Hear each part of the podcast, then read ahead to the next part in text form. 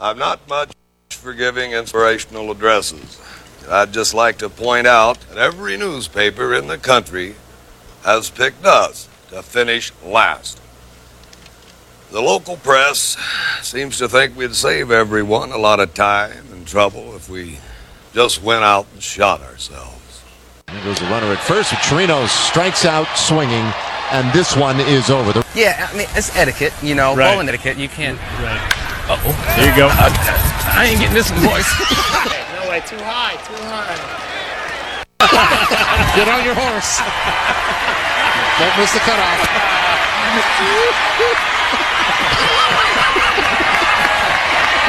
I ain't getting this one, boys. high? What does that mean too high? Too high. Not too high, too hard, right? First it was really high. Who gives a shit? It's gone. And corner. Hello, friend. Yeah. Jim Nantz here. It's nighty night time. Same day, he creates a Hall of Fame Mimi.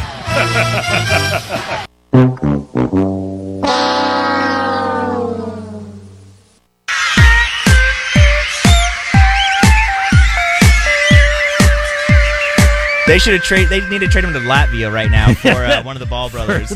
for one of them. We'll take the futures on uh, Lamelo. Yeah, there you we don't want LiAngelo. He's trash. We'll take the futures on Lamelo. Cooking with jet fuel.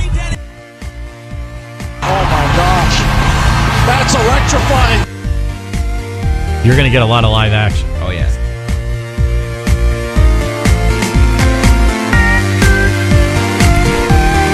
Thanks for everybody tuning in to the Shore Thing here on Talk Radio 1190 with your host Warren Shore and Ryan Silva. New time slot here at 7 p.m. You just heard two hours of race talk with Pete. Good show.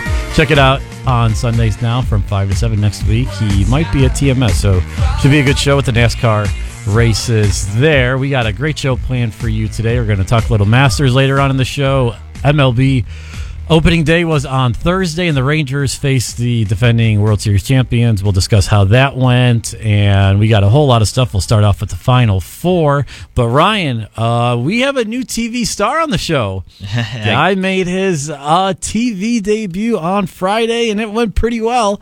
Uh, so, how was that, Ryan? It was cool. It was a new experience. Uh, I was covering for Chip Wagner on Fox 4 News, uh, doing traffic. That's my day job. Uh, in the morning, I'm a traffic anchor here at iHeartMedia. So yeah, I got the chance to go fill in for him and uh, see the Big Boy Productions down there in Dallas at uh, Fox 4 News. Pretty cool. You know, a little nerve wracking. I was a little more of like excited, nervous than I was just like nervous, nervous. But uh, like you said, I think it went pretty smoothly. They're asking me back, so I guess I didn't do too bad That's of a job. good. Yeah. That's that's good. I would say that's a good thing. So, uh, how was your Easter? Today is Easter. Have one. Wish everybody happy Easter. Also, Passover was the past couple days. So, everybody out there that uh, celebrates Passover, happy Passover to them. So, how was uh, the Top Golf brunch? I'll tell you what, man. Pretty good.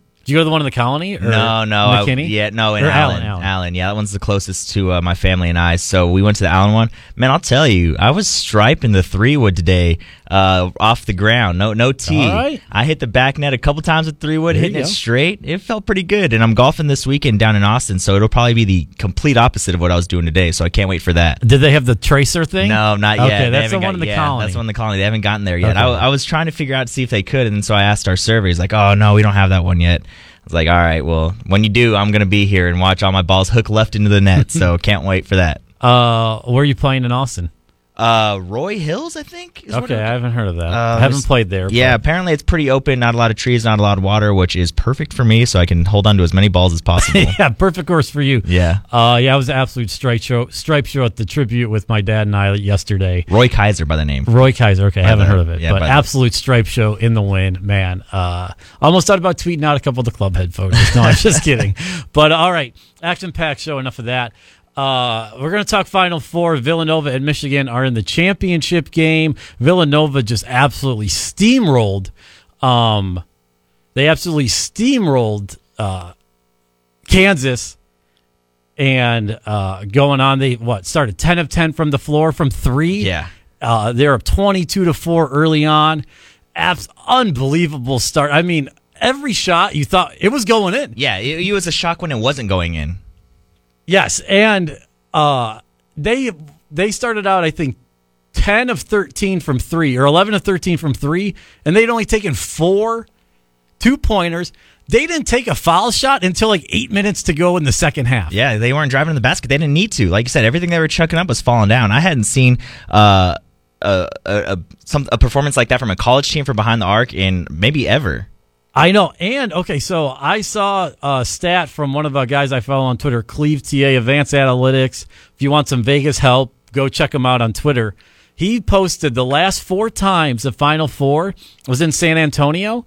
The cumulative shooting percentage was 31%, or, or it was 33%. Very low. Yeah. And so Villanova absolutely lighting up far contrast from the Michigan Loyola game when nobody could score. So I was stunned that uh, Villanova came out. And if you're a Kansas fan, you can't even be mad about that. First of all, I don't think a lot of people thought they were going to make it to the Final Four at the beginning of the year. And then you just run into like the hottest team around Yeah. or the hottest shooting team in the tournament. They haven't lost, they've won all their games by over double digits. Yeah, I mean the fact that you can uh, beat a team by 16 points and only take seven free throws the entire game, like like you said, you, you can't be mad if you're Kansas. They were because they were contesting, you know, a good majority of those threes, but they were just falling down for uh, for Villanova. They finished up 18 of 40 from three. They I think they finished the first half 12 of 20, and uh, so I mean they they just continue lighting it up. Like you said, they didn't even have to drive to the basket. They were just chucking it up. It was it was a great team shooting performance all the way around. There wasn't, you know, uh, Paschall. He's been, he's kind of been Eric Paschall. He's kind of been the uh, the showcase player for Villanova this tournament, and he, you know, scored. Let's see, twenty four points, four or five from three. But you know, that was that was their top score, and everyone kind of had it was all hands on deck type uh, type of night for Villanova, and Kansas just didn't have any answers for him. And they have the player of the year, Brogdon, right? Yeah, Or no, Brunson. Brunson, Brunson, Brunson. yeah. Okay. I watched probably more college basketball this year than I have lately, which isn't really a lot. And I knew the big names like Ayton, Bagley, uh, Carter, those guys, Miles Bridges. Ma- Bridges, Jaren Jackson, uh, those type of Yeah, guys. yeah. I had, and I watched Villanova in the tournament. I had no idea Brunson, when he was named Player of the Year, was even in contention. Right. Let alone when he won it. I was like, who is this guy on Villanova? Never even heard a word. And I bet there are a lot of people the same way. And to me, that is fascinating that a guy that look, I I would I'm a hardcore sports fan, not really a hardcore college basketball fan, but I'll watch a little bit of it. And I didn't even know the guy that was the player of the year. How was this guy not mentioned? Maybe he wasn't. I just wasn't watching the right thing. Is because Villanova plays on FS1 and not ESPN, so they never Right. mention him and they just pound you to death with Trae Young? Is that re- the reason why? I mean, very well could be. I'm big. I'm a big ESPN guy. I don't really flip on Fox Sports a whole lot. I'll watch Colin Cowherd. I know you have your own. Uh, Oh no! What's up? Oh my God! Notre Dame at the buzzer, fadeaway side three, and they win the national title. wow. Oh no! Wow. Oh, sorry. oh no! You got to be kidding me! Was it the same chick that hit the game winner? Yes. Against Connecticut? Wow. And they missed have it. yourself a weekend. They missed it at the. So there was a scramble going on at midcourt with the ball. A legend foul happened. At timeout, just whatever. That's when I was stumbling earlier. oh no, you gotta be kidding me! Unbelievable. Can I, oh What was her name? A Boomake or something? yes, Yeah. a boom away. A Boomaway. Yeah, props to her, man. Two game winners. in no, a- Boombawale. a Boombawale. Oh, you gotta be kidding me. I'm sorry. Total stop down of the show. Oh, she was. It's the inbound on the uh, right in front of the scoring table Yeah. where they advance the ball. Uh-huh. She's got a good defense, and I mean just rainbows it up, and it is in with the three at the buzzer. What's, so what's the final? Were they tied? or- 61-58. That was Oh, the tie. that was the and. Mississippi State had a chance to win it. Notre Dame had a chance to win it. Before that, a Uh-huh. foul like tennis match at the center half, and there was three seconds left. Oh, you got to be kidding me! Unbelievable. Wow. Hey, man. Props to her. She, like I said, she's uh, she's got had quite the weekend on her hands. So, uh, I don't even I don't remember what I'll say before that happened. I don't know, but as someone who spent their first year of college at Mississippi State, this is a hard, this is a tough one. I mean, come on. You had the one last year against UConn. I think. Uh, but then you didn't win the national title. I was talking to that's all my yeah. Mississippi State friends, and we were all like, we didn't know if they were going to win. Mm-hmm. There's a much better chance this year, though, because when you have the thing of beating UConn, right. You have that chip on your shoulder. no, it's just you're emotionally drained. Oh, I see. I and see. so Mississippi State had the emotional drain of thrill of beating UConn, and then you got to re come up on that high to get charged up for the. It is a national championship game, but a lot of effort took into that. Then you're up like 10, po- 12 points at the half. Oh, and then get there's 0.1 seconds left on the clock. Unbelievable. They're putting 0.1 on the clock. That's just oh that that's brutal. Oh. that's just like rubbing in the face. Just That is rubbing in the face. Just let the game end. because you need point four to shoot. Right? Or is that only an NBA rule?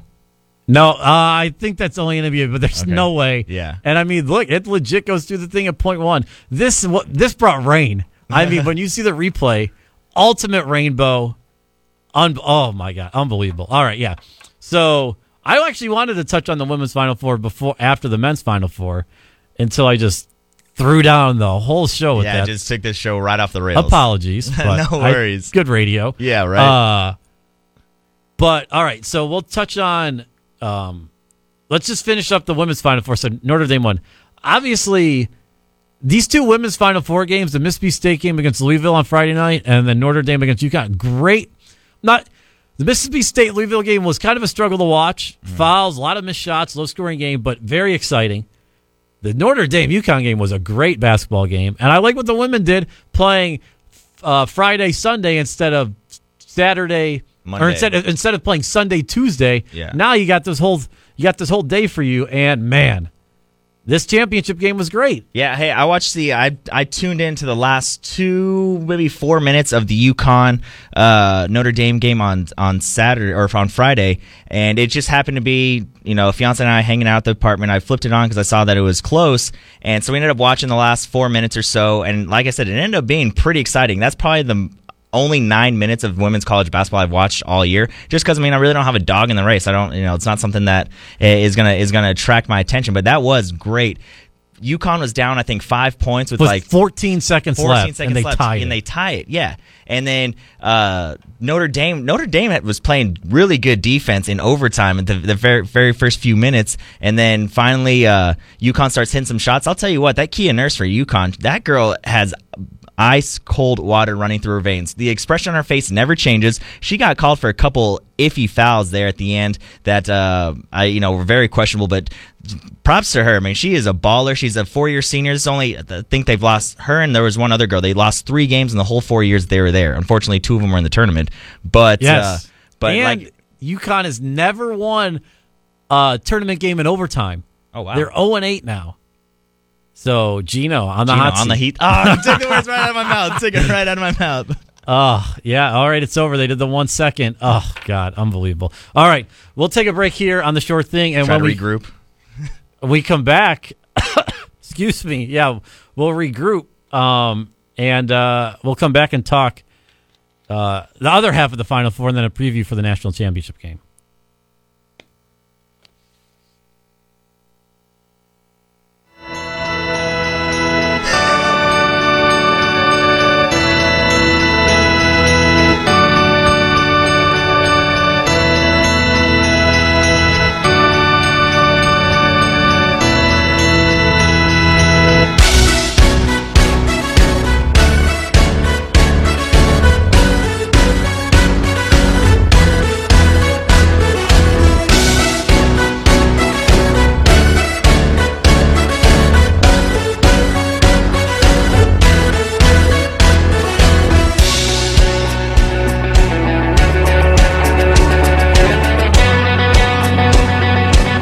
Right, back here on Talk Radio 1190. Another quick break, kind of going to be like that the entire show here. Um, we got interrupted, or I got distracted by the end of the women's national championship game, Notre Dame versus Mississippi State. The Irish, an absolute heartbreak or heartbreaking loss if you're Mississippi State. Three at the buzzer. That was like if you're looking at it from the side, camera was up past the shot clock. The shot clock. So brought rain, unreal finish to the women's final, uh, to the women's national championship game, and uh, Ogu- Ogungabale, same girl that hit the buzzer beater against UConn. So wow, what a two day, three day stretch for her. All right, shifting over to the men, we can only hope the game will be as good tomorrow night. Early line, Villanova by seven. That is because Michigan took out the story of the tournament and Sister Jean. And I got a hot take on Sister Jean. Fake Loyola fan. Uh, uh, you can't agree more. cannot leave early. You stay till the end of the game when they had the when they were winning Yeah. in Dallas at the buzzer, both games in Dallas at the buzzer, and then in the regional tournaments you stayed till the end, and now you're down six or seven late, and you leave. Fraud, Fair weather fan. fraud. Only there for the good times, not there for the bad times. I mean, come on, Sister Jean. You got to stay. You got to stay till the end. Everyone stays till the end of that game. Loyola, it's to give the clap. What a season. This is great. We never thought we'd make it to the Final Four. Nope, you're gone. And then you're I'm getting. out. Uh, let me get propped up by the media. And then we got our uh, nice media seats, or I'll get interviewed with the media by Sister Jean. Total fraud after that display last night. Unbelievable. But so Loyola, first game they lost all year when they were trailing at, or when they were leading at the half. They were up eight points uh, at halftime, and they were up what four points with five minutes yeah, right there to the go. end. Yeah. Uh, this is right when we were finishing up our round yesterday, so I really didn't get to see any of this. Uh, any of this game, but I checked the phone once. Loyola was up four with like five minutes to go. Next thing you know, Michigan's up six. Yeah, Michigan started. Yeah, Michigan kind of took the head. I was, I was, I was the same way. I was actually uh, had to take engagement pictures yesterday after a long day on the baseball turn on the baseball field for a tournament. So I didn't, I didn't get to see any of the Loyola Michigan game. I was locked in for the full forty and the Villanova game. But uh, yeah, checking the phone, just Michigan started lighting it up. I mean, they outscored uh, Loyola by almost twenty points in the second half. Just started pouring it on. Uh, but you know, from three, again, neither team could really shoot, could hit from three. We kind of touched on that earlier when we were talking about the Villanova game. One of ten from uh, from Loyola, seven of twenty-eight from Michigan. Both teams shot right around forty-three for the entire, forty-three percent for the entire game. But I don't know what it was with Michigan. Uh, Loyola Chicago just kind of fell off defensively, but they just kind of they took this I game by they the got a little tight. I mean, you had you have to when you when you're the Cinderella of this tournament and you come up against the big boys. We kind of talked about this last week.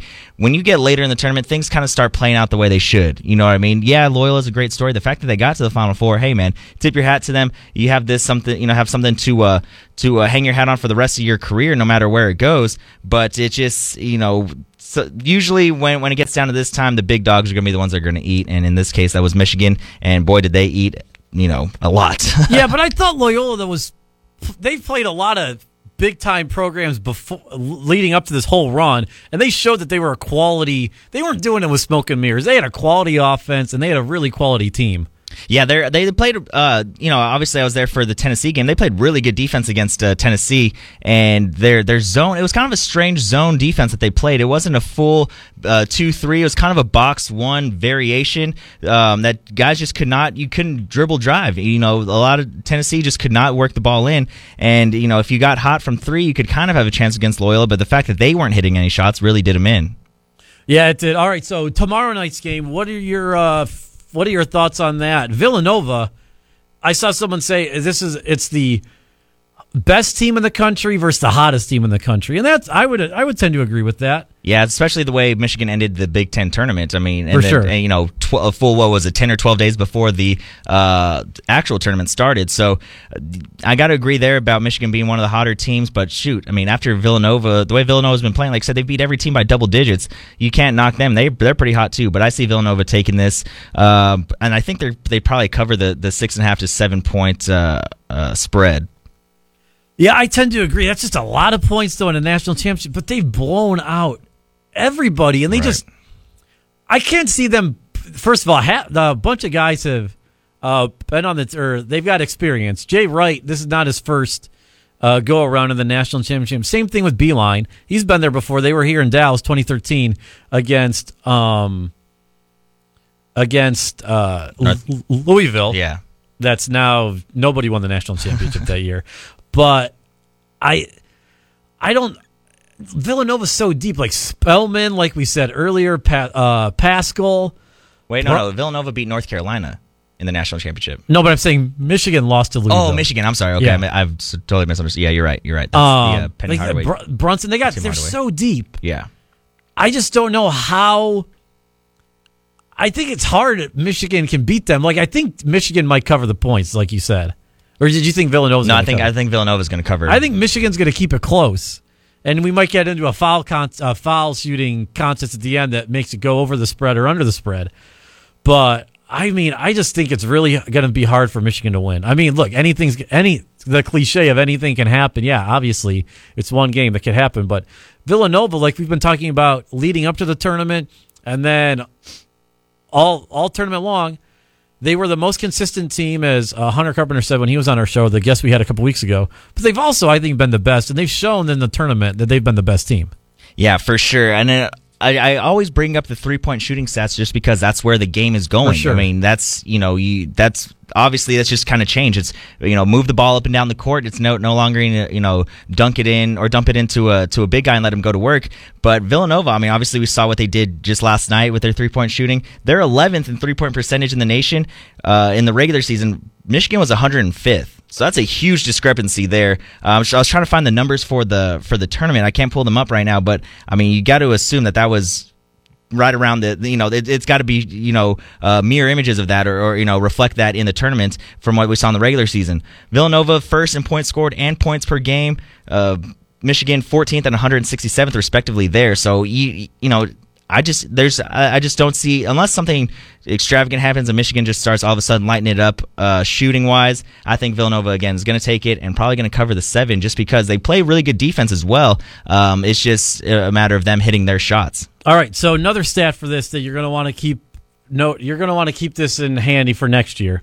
No team uh, has won. This guy says in recent memory, and he says goes back to at least 2002. No team in the KenPom data with the defensive efficiency worse than 37 that was Duke in 2015 has won a national title. So Michigan is fifth in that category, and Villanova is 22 in that category, and Kansas was way below that, and uh, Loyola way below the 37. So those two are the favorites going into the final four games, and now they are in the championship game. So that's the defensive efficiency. Kansas was 46 uh, on that number. So if you want to just go on that, you think Michigan's going to win just based on the defensive efficiency. Right. But this one, they kind of just the the guy who I mentioned earlier, Cleve he hasn't really given his thoughts on this game, but I think he's going to lean of Villanova to win. But that's just another thing of the defensive efficiency is an interesting thing that you've just got to be a top thirty.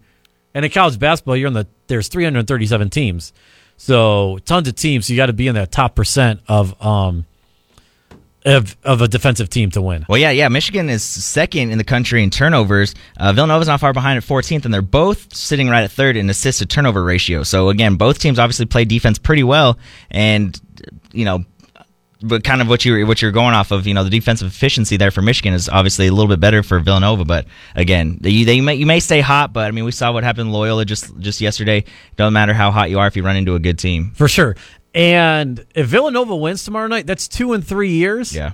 Jay Wright's really changed the narrative on his uh, can't win the big one or can't do this, can't do that. I mean, you win two and three years, solid. And oh, yeah. Philly keeps on rolling. Oh, gosh. Let's, Philly let's keeps on rolling. Let's not the, giving them more props than they need than they have right now. I mean, so look. yeah, no, I know. You, I know. You're you're uh, one of the colleges in the town is playing for a national title if the Eagles win the Super Bowl. So I mean, the town just keeps on rolling. So that game tomorrow night. I won't be convinced about Philly until Temple wins a national championship. yeah, in football. yeah, or they make a Power Six bowl game. Uh, and I, I don't. The Phillies lost two out of three though. They got some issues with some with Gabe Kapler that we might get into uh, in the next segment with baseball. But that game is tomorrow night at eight thirty. Yeah. Is tip time. Late. It's always late, but uh, should be a good one and you got two power fives like we all, like we've been saying. You want powerhouses playing at the end, like we said, hottest team versus the best team. All right, so uh, like we just said, we talked the women's championship. They're still celebrating on the floor. Notre Dame they hit a buzzer beater against Mississippi State that really put the show off the rails in the first segment. And all right, so Major League opening day. We're going. We could go commercial free if we want. Doesn't look like we have any spots. I'm looking at it, so we can go commercial. Might free. as well. Let's give the people what they want. They yeah, want, go commercial free for the last half hour here. So, Major League Baseball season started on Thursday, and the Rangers lost the series against the Astros. They won uh, on Friday night, lost yesterday, lost today, lost the opening day. The season for the Rangers, I would say, did not go well it went a little better than the Cubs or than the Marlins start to the season. Only that the first pitch the Marlins threw, the first pitch of the whole season, went right back out of the stadium. Almost upper tank job by Ian ha- Ian Happ. But for the Rangers, did you see this, Ryan?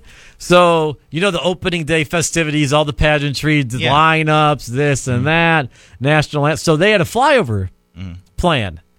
And you know the flyovers are usually timed up with the national anthem, all this. Well, this one was not timed. They mistimed it, and it wasn't like a thirty seconds here, thirty seconds there. Like five minutes late, the flyover flies over during the moment of silence for military and all the all the other things that the Rangers have moments. of- Maybe if people were uh, uh, some people in the organization lost their lives over Right. uh, the off season. Yeah, so the flyover happens right as the moment of silence goes on. That's brutal. Brutal. And then third pitch into the season, Springer, Oppo, fifth row, gone. Hamels, Rangers down one nothing.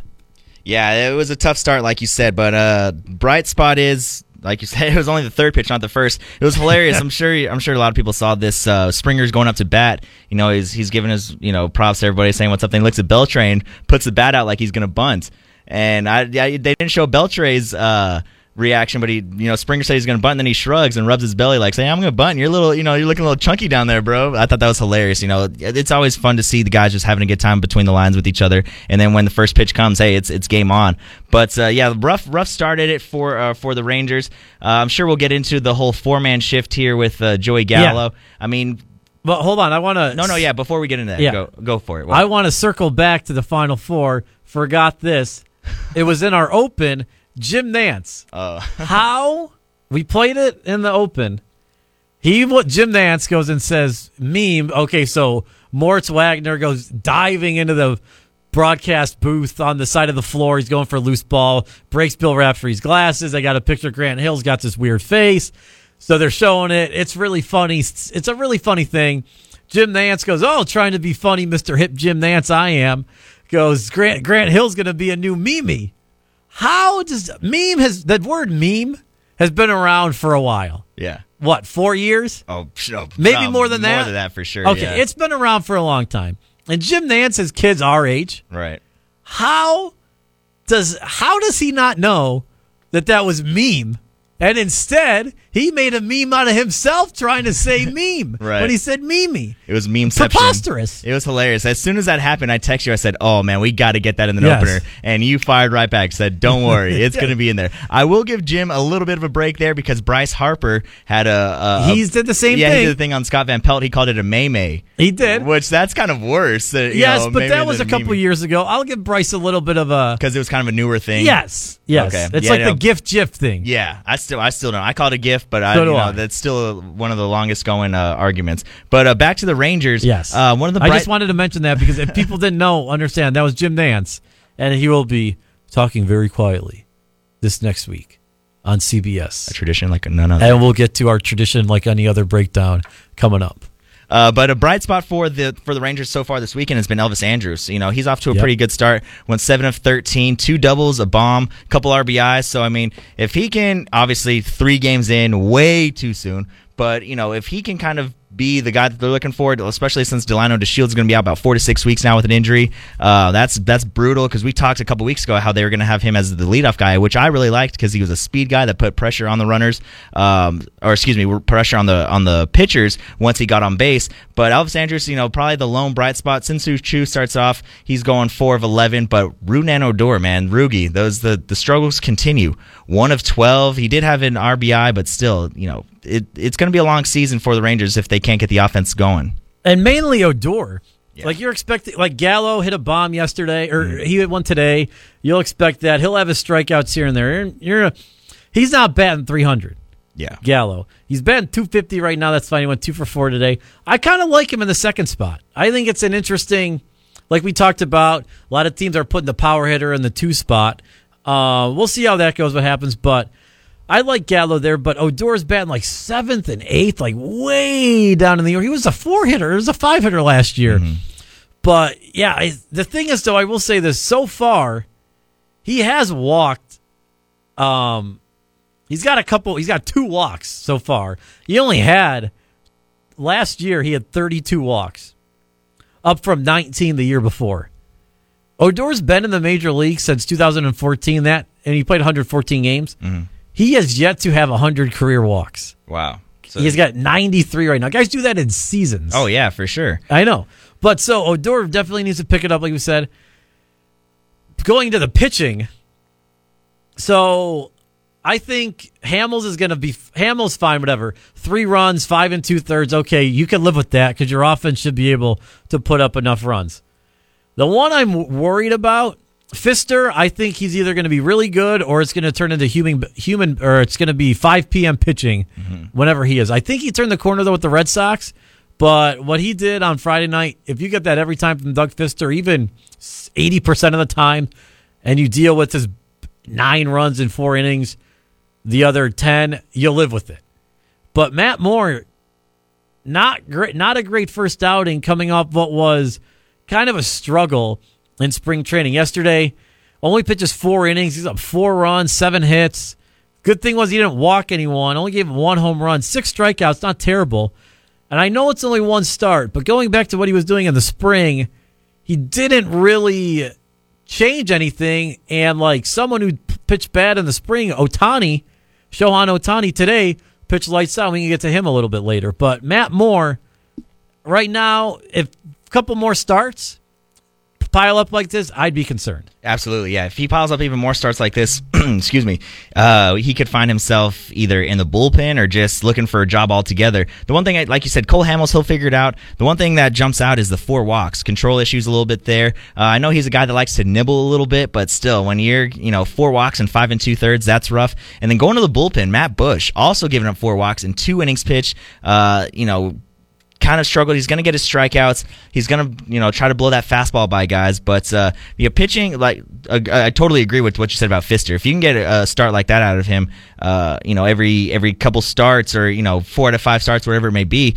you're cooking. You know, you're looking good. And if Cole Hamels can figure it out, and then you know, who knows about Mike Minor? He, he's still kind of a question. And uh, you know, if they're still planning on bringing back uh, Big Sexy and Bartolo Tomorrow night. Is it in is Oakland. is it official? Yeah, Is- I was gonna okay. say. I looked at it. I saw on like Thursday he was gonna go. He was pitching. I was really hoping the game was gonna be here because I was gonna hit you up and say we need to see the big man throw. But it's in Oakland, and we are we ain't going to Oakland to see the big man throw. Yeah, the show doesn't have a budget for that. No, so- it does not. the show does not have a budget for that. But the, I'm Mike Minor.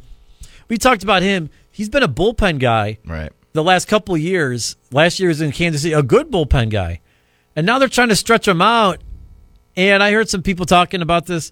I think Minor's going to end up finding himself back in the bull, find himself back in the bullpen. I would I would tend to agree. Sooner or later, yeah. Yeah, agree. and like today, four and two thirds, you only give up two runs. That's a fine for Mike Minor trying to stretch yourself out of the start. That's a fine outing, definitely against the Astros too. That high-powered offense.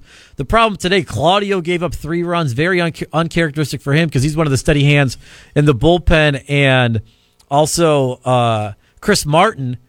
He gave up a couple runs too. He's pitching three games right now. He's got an ERA of seven point seven one. I know that's not really you don't want to really look at ERA for a reliever, but I mean he's already in two innings, two and a third. He's given up two runs. Okay, not terrible, but uh, I just a little worried about Minor, and then whatever happens with Colon. They have Martin Perez coming back, so that should be fine. That might take away one spot in the rotation, but if they want to go six man rotation, what are they? They got to keep Colon. right. So I, I don't know. Like we said, the pitching is not very good after Cole Hamels, and Cole Hamels is pretty old. Yeah, he's on the Yeah. downside of his career. For yeah, sure. he's on the down. Like he's still got something left, but he's not Cy Young Cole Hamels that he was when with the Phillies. He's probably not even who he was two years ago with the Rangers when they won the AL West and had the best record in the league. Yeah, I think right now Cole Hamels would be a great number two pitcher to have in, in in your rotation. The fact that he's going to be the ace here, that's that just begins the questions for the for the rotation. Like you said, the uh, you know guys like Mike Minor, if you can have him go five or six innings and then you can hand it to the bullpen and hopefully Claudio, you know this isn't this is just a little blip there and you know Keone Kela and some of these other Jake Diekman, he's only pitched a third of an inning so far uh, this inning or excuse me this uh, year. I think Diekman's the key. I think so too. But you know, he is coming off of an injury, I believe. So maybe they're just kind of slowly working him back in there. But the the the, the Rangers have a strong enough bullpen that if you can get four, five, six innings out of uh, solid innings out of your out of your starters, out of you you know the guys after Cole Hamels, you could be looking good. But then again, it goes back to the offense. Can you score enough runs to keep up with other teams if I- something happens to go off the rails? I will say uh, they definitely have the. If there was one thing going into the season I felt comfortable about, it was the offense. really? Yes, over the pitching for sure. See, I think the offense. Oh is, yeah, over the over the starting pitching. Yeah, and I yes, uh, for sure. And I just think the offense is more, way more equipped to deal with coming back from leads with Beltre, Gallo, Mazara. Mazara drove in over hundred, had hundred RBIs last year. Yeah, I really like Mazara. I like think- him too. And Trout and Harper, there and Machado and all these guys at 21 and 22 having such young success and like being MVP candidates has really messed things up for guys like Mazara who come along and are maturing as a major league baseball player. And look, he drove in some runs, didn't have a great average, but he drove in 100 guys. Still, the point of baseball is still trying to drive in guys and score runs. That's why I'm I a big analytics guy, advanced stats. But people kicking RBIs aside, I still want to see my guys drive in run. Like that's the point. Um, Yeah, you can't win games if you don't score runs. for sure. So I just definitely feel more comfortable about the offense minus Rugi. Like Beltre's still going to do his thing. Torinos, if he gets that hot streak, keeps up what he was doing. I don't think he's going to hit as many home runs as he did last year.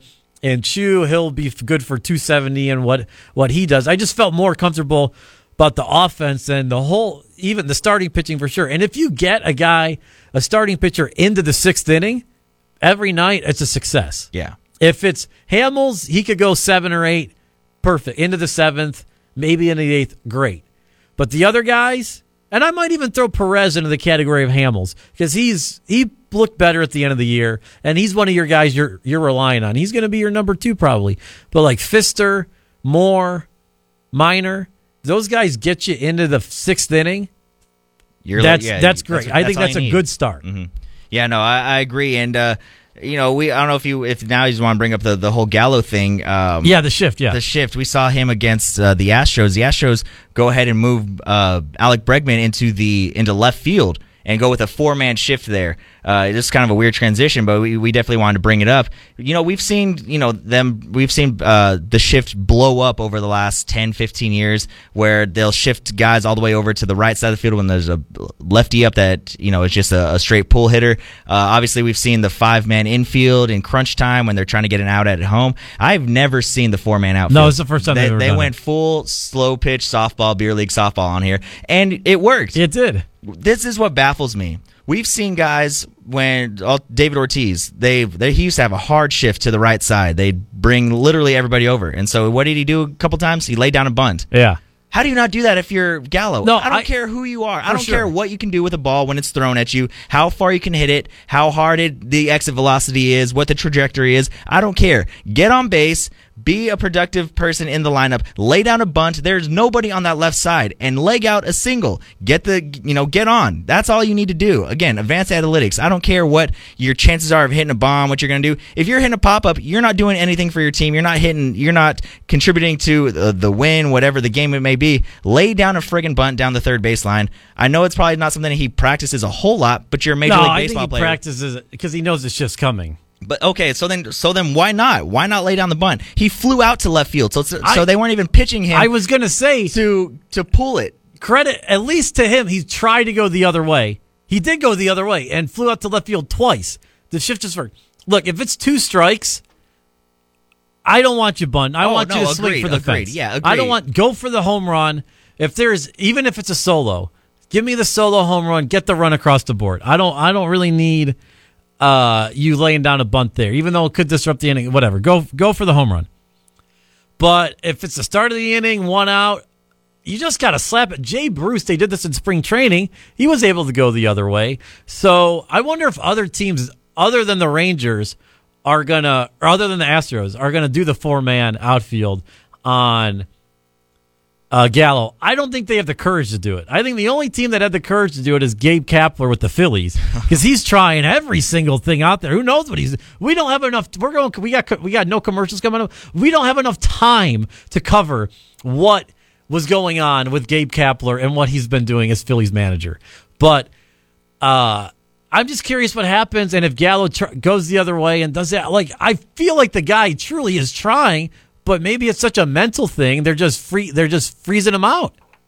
Yeah, I mean, what kind of like a yips type of thing or what? Yeah, kind of like a yips thing, I guess. It's like the foul shooting. You know, you got to. It's like the hack a Shaq thing. Mm-hmm. You just you, you go to the line. You practice them. You make them in practice. But when it gets down You to know, it, yeah. because like you watch batting practice, those guys go opposite field.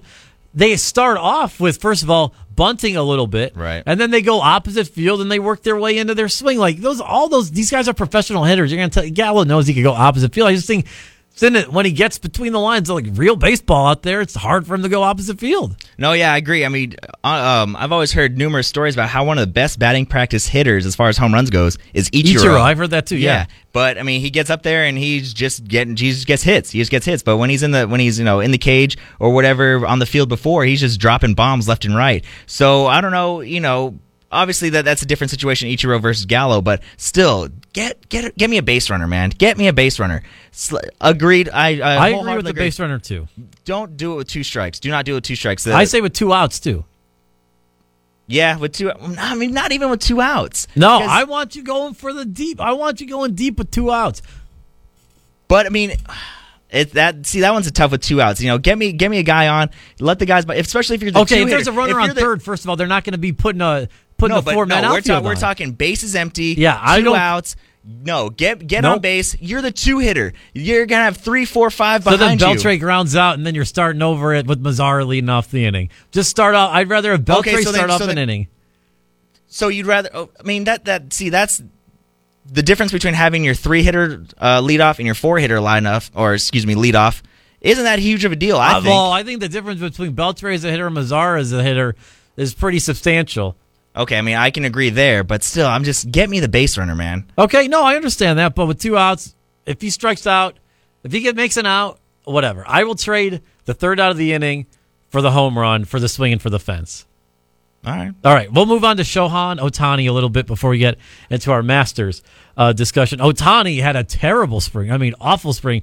People were wondering if he was going to get sent down to the minor leagues. Well, that didn't happen. He got a hit in his first ever at bat in the major leagues, went one for five uh, on opening day. Well, he made his mound, his debut on the mound, and guess what? He actually pitched pretty well. Yeah. Yes, it was against the Oakland A's, but he won six innings, allowed three runs, only gave up three hits, walked one, struck out six, and gave up one home run. Yeah, he's in a pitcher's park in uh, Oakland, but guess what? First time against major league pitching, he gets the win. Pretty good debut for Shohei Otani, and definitely quieting the doubters that didn't think he could wouldn't be good. Yeah, agreed. I think he retired 15 of the first 16 that he faced. So I mean, the fact that you can run through the lineup uh, first couple times like that, you know, at least one one and a half times is is great. Like you said, it is a a, a pitcher's ballpark in Oakland, but still, I mean, major league hitting is far superior to what he's been facing in Japan, and the fact that he had this success, hey man, hopefully he can get it rolling because it looked like it was going to be an absolute train wreck in spring For sure. training. He couldn't get anybody out. He couldn't hit. You know, like he's like I said, he's he still went one for five or one for six, whatever it was. Uh, that that'll come along with with some seasoning. But as far as pitching goes, I mean, you got to tip your hat to the guy going six strong. Again, three hits, three earned runs, one bomb, but six strikeouts is huge. That's that's awesome. That's a, you know a lot of these Japanese pitchers. You know, you can go back to you obviously, and uh, even Daisuke Matsuzaka. That's kind of what they rely on is is the For sure. strikeout. Is the strikeout. If you, if you get one in the air from them, uh, chances are it's going to go out of the ballpark. So it's kind of uh, a feast or famine with a lot of the Japanese pitchers. You're either going to hit a bomb or you're going to strike out, just because. I honestly don't know how. Why I know, I know they have a lot of their breaking pitches are just Filthy. ridiculous. Yes. They're throwing wiffle balls out there. For sure. So that's a fascinating storyline we'll follow. Hopefully, he's, going to probably pitch here this year. So we'll have to try to make our way out there for that just to see the Japanese media following him, too. Like, that's another thing. They weren't sending the Japanese media down to the minor leagues.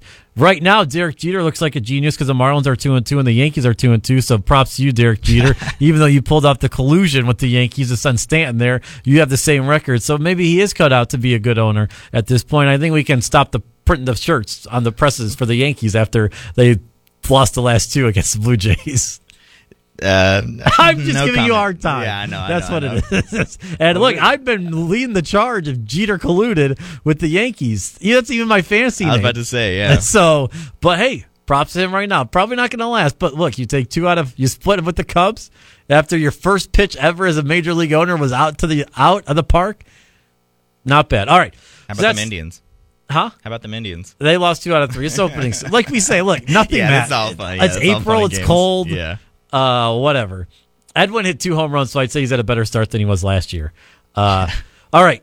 So the Masters, as we mentioned, Jim Nantz going to be talking very quietly in Butler Cabin at Augusta National down Magnolia Lane. He might take you down Rae's Creek through Amen Corner and right back up to 16 and up the hill at 18 this week. I think I you guys know I'm a hardcore golf guy. Um for me this is one of the most anticipated Masters in a while. For you, what do you think? Would you agree with that? Oh yeah, I agree. I I think that's the the sports world. The Masters is always a the most anticipated golf tournament every year. Some year it's that's the hype. This hype was set up three weeks ago, four weeks ago. Yeah, and on- once we really saw Tiger start really playing his best golf, uh, that's when the hype for this started. Um, you're like you said, you're full blown, all in uh, golf guy. I would I would consider myself more like just the level above casual golf guy. Uh, but even so, this You're not absolute- locked in on a Thursday watching the tournament, Right, yeah, I'm, I'm not saying I'm locked in, but I'm watching the coverage. You're keeping your eye on it. Yeah, Yes. Saturday, Sunday is when I come in and start, you know, following uh, a little bit closer. Sunday, definitely. But uh, yeah, yeah, like I said, I'm definitely, uh, I would consider myself a step up from the casual golf person that just wants to see uh, Jordan Spieth or, or the top guys. But anyway, I, you know, the the field this this year is unreal. I mean, It's it's the smallest so field on tour every year. Right, but it's so it's deep. I mean, is, and I think the thing this year, all these guys are playing are in good form. Right. like they're playing. Justin Thomas won or didn't win, but was playing great at the match play. Bubba's won three times. Phil playing well, had a good round, bogey free, sixty-seven today. Spieth got fourth this week. Rory won at Bay Hill. DJ, I think you'll always expect him if he doesn't fall down the steps at a rental home in Augusta, Georgia, he'll be fine. Like we said, Tiger, Justin Rose, no matter what how his form is at the Masters, he's playing well. He's always, yeah, Fowler is the one I'm a little shaky on. He struggled this weekend at the Shell, but I mean Jason Day, all these Sergio's been playing great. Stenson's great. The field of the all the top quality players are playing so well. It is setting up for like an all-time Sunday.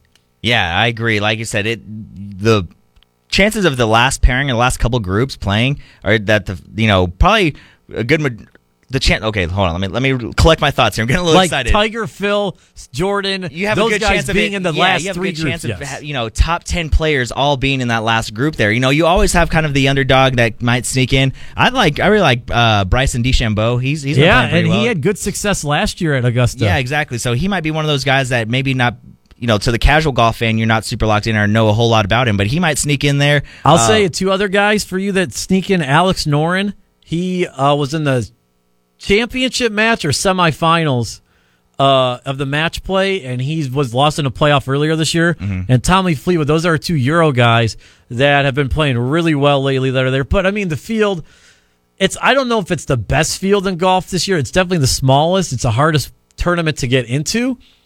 But man, this is everyone's playing so well. It's so exciting, and it's I fear I'm I can't be fearing of a letdown because there's just so many guys playing well. Like Kuchar always plays well there.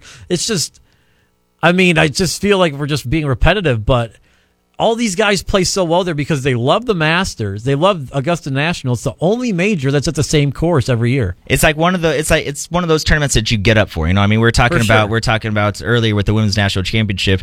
Uh, you know, even if after you beat UConn, you have to get up for the national championship. This you want to play your best golf. You want to have your best rounds, your best tournament because Masters brings more eyes probably than most, if not any of the tournaments. you It's know what I right mean? up there with the Ryder Cup as most eyes on TV. That's definitely the tournament that brings the most. It's the highest rated tournament every year. Right. So that's what I'm saying. That you know, you're gonna try to captivate those those uh you know, kind of fair weather golf fans or guys that just watch it just to see the the, big frat names. bros. Right. Yeah, yeah. The Brads and The the Chads and the Chads. Thads. Uh, all of them. So you you get up for this. You want to play your best golf and like you said, we ha- there's a great chance that we see one of the big names, one of the, you know, the household names, the favorites win it. But there's also a good chance for a couple of these other guys that are up and comers to kind of sneak in there and, and take the reins uh, you know, kind of like Jordan Spieth has in this tournament. What he's had four tournament pl- Yeah, he's four got starts? top four every time. Yeah, it's that's unreal. I mean, So he's been uh, in the final group three of the four times he's played in the Masters, right. Yeah, and he's had some. He's won once, but he's also had some a couple meltdowns. yeah big big time meltdowns. Yeah. So I think the putter for Spieth is still the question. He did put it pull it together uh, here in Houston, but man, I think that he the putter is gonna. Who knows? He puts well on those greens, but who knows what happens with him? Tiger, I'm fascinated how he comes off this two week layoff. Should be fine, but the hype around him is just. I mean, he's he's borderline. He's one of the betting favorites, Yeah. and But see, I think just, that's one of those things that they he's- have to make him the favorite because Well- if he happens to win, Vegas is going to absolutely. So here are the it. Westgate odds. Four guys are sitting at ten to one. It's Justin Thomas, Spieth, Rory, and DJ. Tiger's at twelve to one. They had him down at like twenty five to one, 20 to one before he started playing really well. They just had to move him up to that because Vegas would lose so much Yeah, money. exactly. So that's why he's up there. But he's also playing very well. So he's up there. One of the guys I like, couple of my couple of my sleepers, Paul Casey. Last three years, he's finished top five. He's won this year. He's a guaranteed top five at Augusta. So he's a he's a twenty five to one to win. I like Justin Rose at fourteen to one to win. Stenson at thirty to one to win. I like that. And I said Noren and Kuchar, you really want to go low. They said Tony Finau's eighty to one. I don't really have Poulter. Ian Poulter, hottest golfer on tour right now. Won this week because he had to get in the. The only way he got in the Masters if he won. Shot one over his first round. Ended up finishing the tournament at 19 under. So he played the last three rounds in 20 under par, and won the Houston Open to get in it. He's at 60 to one. Did that go? Did that go to a playoff? It did go to yeah. a playoff with Beau Hossler and Beau Hossler's caddy, Jordan Guilford, friend of the show. Potentially coming on the show next week. All right, cooking. So uh, we'll find out what it's like to be a tour caddy. And he thought he was going to get a nice.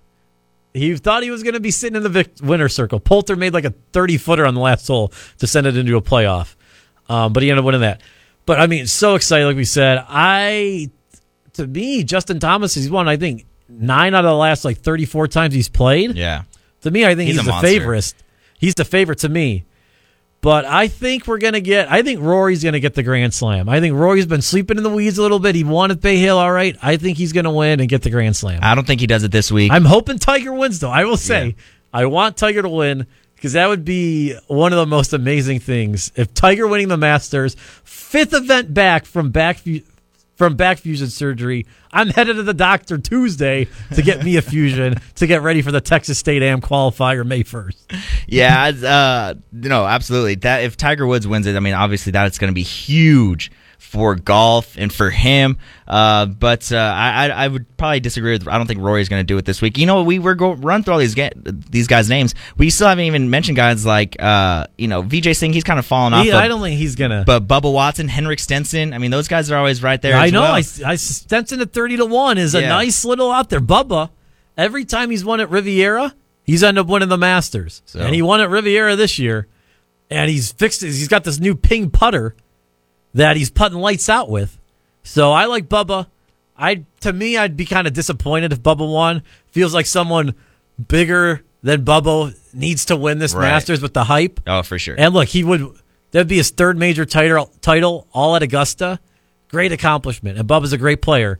Hall of Famer for sure. Not that anyone cares about the Golf Hall of Fame, but he's a surefire Hall of Famer. I just feel like we're set up for one of the top Phil wins. Big like it's set up for DJ Spieth, Thomas, Rory, or Tiger to win it. And like just epic playoff maybe down like we need a big, big name to win it. yeah, the worst thing that can happen is like a no name just like runs away with it. Yes, that would be the worst thing that could possibly happen. You know, he goes into Sunday with like an eight stroke lead or something, and it's just like oh, that would first of all that would be terrible, and I would I I don't know if I said this, but I will be at the Masters next Sunday. Mm-hmm. First time going to Augusta National. So when we have the show back in a couple weeks, when I'm back, uh, don't worry, we'll sell the show next week. It might just be taped a little earlier. Beauty of radio, but uh, well, I'll we'll talk about what the Masters and all that stuff was. But if it's a runaway and eight shot lead, that's gonna be so disappointing. yeah, that's gonna be brutal. So You- but you've been to Augusta before, right? Never. Oh, this is the first time. First Oh, time man. I have never been to Augusta National. Uh, it's hardest ticket to get in sports. Uh, they say Yeah. I've never been. The only major I mean I've been to the Byron Nelson Colonial when we lived in Cleveland. We went to Firestone. The only major I've been to was for my graduation gift in high school. We went to Pebble Beach at the U.S. Open. Oh, nice. So pretty pretty good there. Yes, I'm uh, very lucky that my parents are very nice to me, and uh, I thank them a lot. But yes, so I've never been to Augusta. Sunday, I don't know if Sunday's the best time to go for your first time at Augusta. But you know what? Beggars can't be Uh, choosers. You got to go, and it's Sunday at Augusta. You can't really complain about it. Yeah. Um, so You can get yourself a pimento and cheese. a f- yeah, but I heard the the pros move is get yourself an egg salad sandwich and put them together, Oh, and there you go. a little combo there. I yes, like it. a little like combo. it. That's what I've seen from the pros doing a little research on what to do at the Masters and seen and I've seen what people have said what to do. So who knows how it's going to be? I'm looking forward to it. Uh, I'm. I mean, depending where we're at, we're only going to see one hole. It's much better to watch it on TV. Any major Mm-hmm. Golf tournament, and like no cell phones allowed, none of that. But I mean, it'll be fun to be on the grounds for the first to see what everyone talks about. Yeah. All right, so that uh, pretty much does it here for our show. Uh, thanks everybody for tuning in. Got some heartbreak on the air. Not really. I don't know if I want to say it heartbreak, but Mississippi State women taking a disappointing L. Uh, Ryan, what do you got coming up this week? I know next week. I mean, kind of hinted we're going to pre-tape it a little early, but we're trying to get Beau Hossler's caddy on. Trying to get a writer who wrote a book about Augusta National on, so we can have it uh, during, uh, so you can hear what he says about Augusta National and all that stuff. But uh, should be a good week coming up. More baseball going. National championship game tomorrow. Yeah, looking forward, really looking forward to that national championship game. That's going to be great. And hey, man, baseball season is about to be in full swing. I'm happy. Baseball season, I said last week, is my favorite season. So uh, I'm ready to roll with that. All right, follow us on iTunes and Twitter at the Shore Thing. Talk to you guys next week.